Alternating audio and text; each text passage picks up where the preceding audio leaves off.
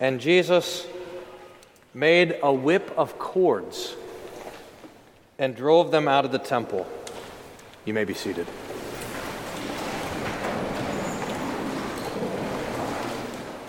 In the name of Jesus, Amen. Whenever we speak of the sinlessness of Jesus, there's always a couple of incidences that are brought up to question the point. If Jesus was truly sinless, then why did he run away from his parents when he was 12 years old in the temple? And if Jesus was sinless, what was he doing with a whip of cords, whipping people and driving them and the animals out of the temple? Not only once, but twice. Here in John at the beginning of his ministry, and later at the end of his ministry on Monday of Holy Week. Wasn't Jesus angry then? Didn't he sin? We got to ask the question why was he so upset? Why was Jesus so angry? And we're going to go back to the Old Testament lessons to pick up the point. We sang in our gradual Psalm 19. Verse 1 of Psalm 19 says this The heavens declare the glory of God, and the sky above proclaims his handiwork. This is one of the beautiful places in the Bible where we come to understand what the theologians would later call the natural knowledge of God. Remember, there's two ways that we know about God. We know about God through nature, and we know about God through Scripture. Through nature, when we look outside of us, and also when we look inside of us, we know that there is a God. We can see, by the way, that the world is an orderly place, that everything fits together perfectly, that there's a design and an intent behind everything in creation. And we know from that that God must have made it. And we know more. We, we know that not only can we see that things are good, but that the world also has a moral quality to it, a moral character to it. And, and this is confirmed by our own conscience. Our own conscience tells us that there's a good and a bad, a holy and an unholy, a right and a wicked. So we know that not only is God good, sorry, not only is God big to create, but also that God is good. And our conscience tells us one more thing. Our conscience shows us that we have not lived according to that particular order of the universe, the order that God has set up. Our conscience testifies against us that we are guilty. I, I heard someone uh, say this, and they said it's not really fair that the Lord will judge us on the last day according to the Ten Commandments because what if you didn't know the Ten Commandments? How is it fair to judge someone according to the commandments that they didn't know? And I, I heard someone offer this example. The, the Lord will say, okay, well, if you don't want to be judged by the Ten Commandments, here, here's the deal. Every time you ever criticized someone or you were judgmental about someone else, let's just use that standard to judge you. And people are begging for the Ten Commandments. Instead, I mean, even according to our own standard, this is what Paul says in the beginning of Romans. Even according to our own standard, we find that we are guilty of breaking the law of God, even if we don't know the Ten Commandments. We know that there is a law and that we are guilty of breaking it, and that if God is good, that means he must be mad.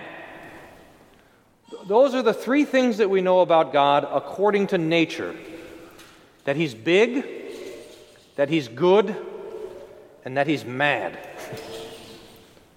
Every religion basically teaches that about God that He created, put things in order, and that we've lived out of order and we're guilty. Now, that, that gives us a problem, right? I mean, if God is mad at us, what are we going to do? If God is upset at us for, for being out of order, out of the created order and out of his moral order, what are we going to do about it? Now, you can invent a religion to try to appease God, like Adam and Eve with their fig leaves in the garden, and like every other religion invented by humanity, you can try to come up with a way to appease the wrath of God, but it just doesn't work. It falls short. You can't do it. Now, what does God do about it? That takes us to our Old Testament lesson. We're going to spend a lot of time, well, not a lot, but we're going to spend some time on Wednesday talking about the Ten Commandments. But just a brief thing now. Consider how the Lord came to his people, enslaved in Egypt, and he rescued them with these ten mighty acts, the ten plagues. He just walloped the Pharaoh and all of the Egyptians. He brought them out of slavery. He brought them into the wilderness. He led them across the Red Sea, and he brings them to Mount Sinai, a mountain that's on fire, and the Lord talks to them from the mountain. It's the only time in all of the books of Moses that the Lord talks directly to the people, at least that I can find. From the, from the from the loud, shouting voice that they, they heard, it was like thunder and trumpets. From the fire on top of Mount Sinai, the Lord says, You shall have no other gods. You shall not misuse my name. Remember the Sabbath day to keep it holy. Honor your father and your mother. You shall not murder. You shall not commit adultery. You shall not steal. You shall not lie. You shall not covet. The, the Lord booms out the law and it turns out that this idea that God was big and good and mad is true. In fact, the, the, law confirms it and makes it even more emphatic. That the, that the impression that we had from nature was, was not even, didn't even capture the fullness of it. That God is, in fact, full of wrath for sinners. That God is, here's the problem, that God is dangerous for us. And so the people, remember what happened in Exodus? The people heard the Ten Commandments and they backed away, terrified, shaking from the mountains, and they said to Moses, Don't let God talk to us anymore. Don't let God say anything else. You go up and talk to the Lord for us. We can't handle it. And you know what the Lord said about that? This is always a surprise to me. The Lord says the people were right. They were right in their trembling. They were right to be afraid. They were right to back away from the mountain because my presence, my holiness, is not safe for sinners. No one, we read in Exodus 32, no one, now think about this. No one can look at the face of God and live. That's not a problem with God's face. The problem is with your eyes and mine. The problem is not God's holiness, the problem is our sin. And because of our sin, because of our breaking the commandments, because of our dying, because of our failure to keep God's law, because of that, God's presence is dangerous to us. This should be helpful when, because we live in a culture and we live in a city that is, wants to be spiritual but not religious. Right? I'm spiritual but not religious. You hear that all the time, which means I want to be in the presence of God without God saying anything to me. I want a God who's very, very quiet but always available. That's what that means. But, but to be in the presence of God is not safe. Our God is a consuming fire. Now, this is the problem that we started with that God is good, big, and mad, but it's even amplified when it comes to the holiness of God.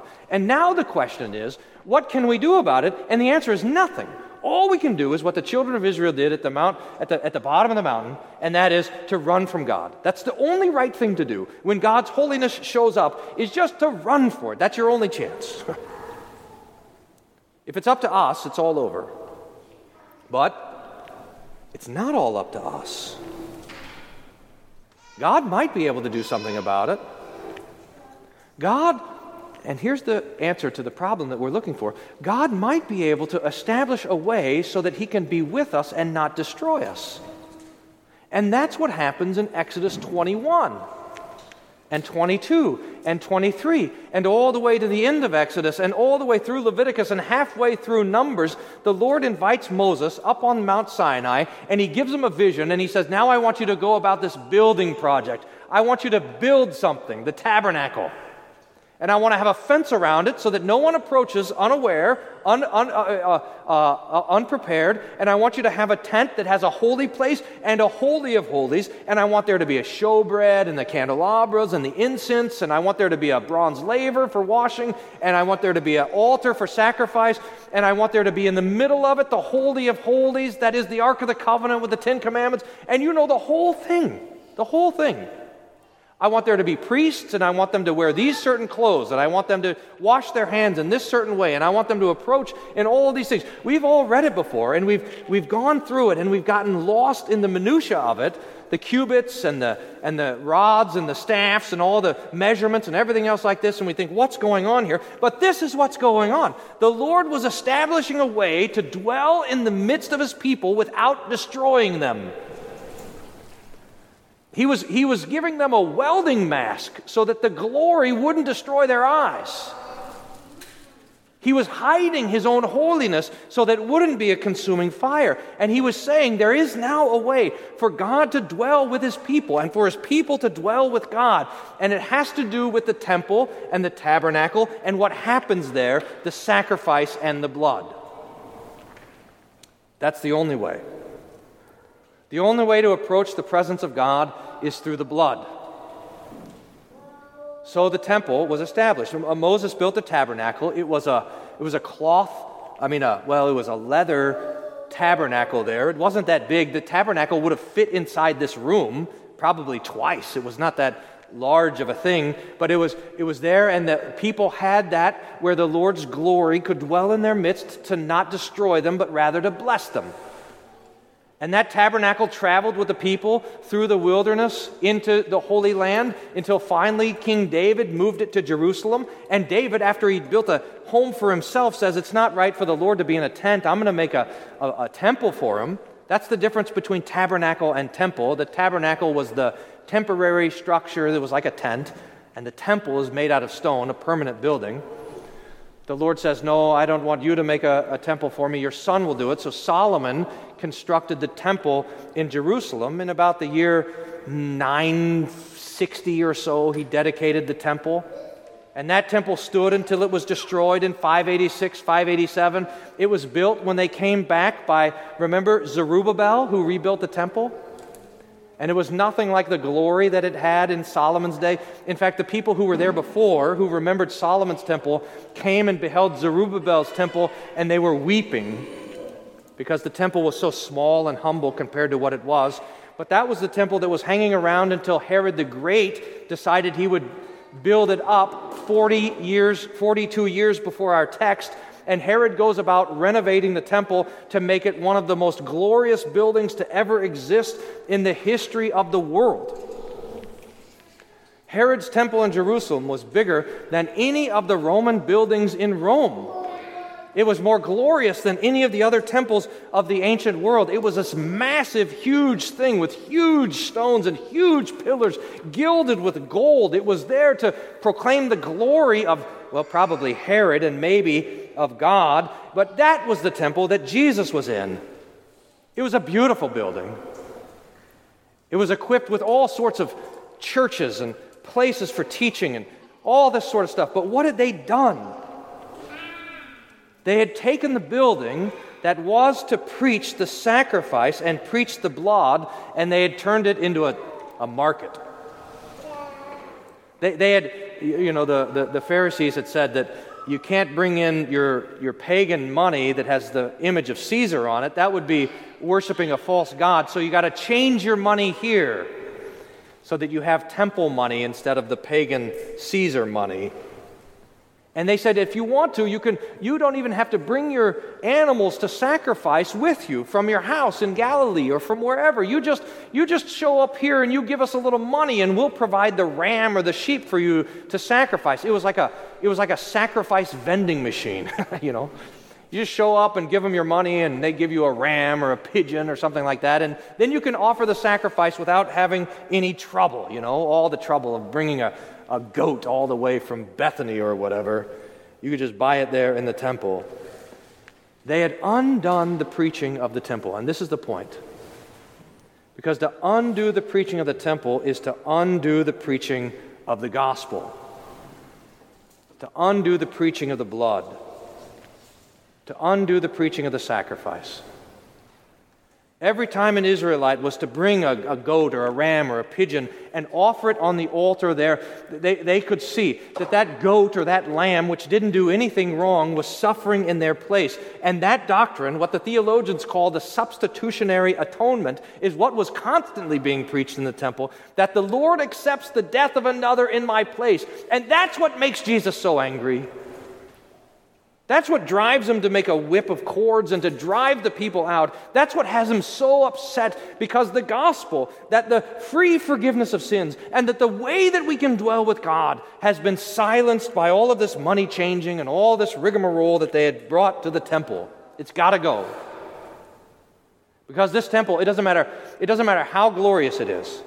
It doesn't matter how huge it is. It doesn't matter how big the rocks are. It doesn't matter how much gold is on all of the stones. None of that matters if the gospel is not preached. That's the only thing that matters the forgiveness of sins. And God's solution to this problem that His holiness is dangerous to us. Because there is a solution to this. There is a way that the Lord can dwell with us and not destroy us. There is a way that the Lord can call us into his presence without demolishing us, and the way is through the sacrifice. And all the sacrifices of the Old Testament pointed to the ultimate sacrifice, which was Jesus on the cross. The Jews said to Jesus as he was driving them all out, he, they said, Give us a sign. They always want signs. Give us a sign to show that you can do this sort of thing. And Jesus says, Here's the sign tear the temple down and I'll build it up in three days. And we see at last the punchline of the Old Testament. We see the punchline of everything that Moses was commanding and building. We see the punchline of all of the preaching of the prophets, that all of it was pointing to Jesus, the sacrifice to take away sins, the sacrifice that would win God's pleasure, the death that would make God smile at you, and that would reveal his glory.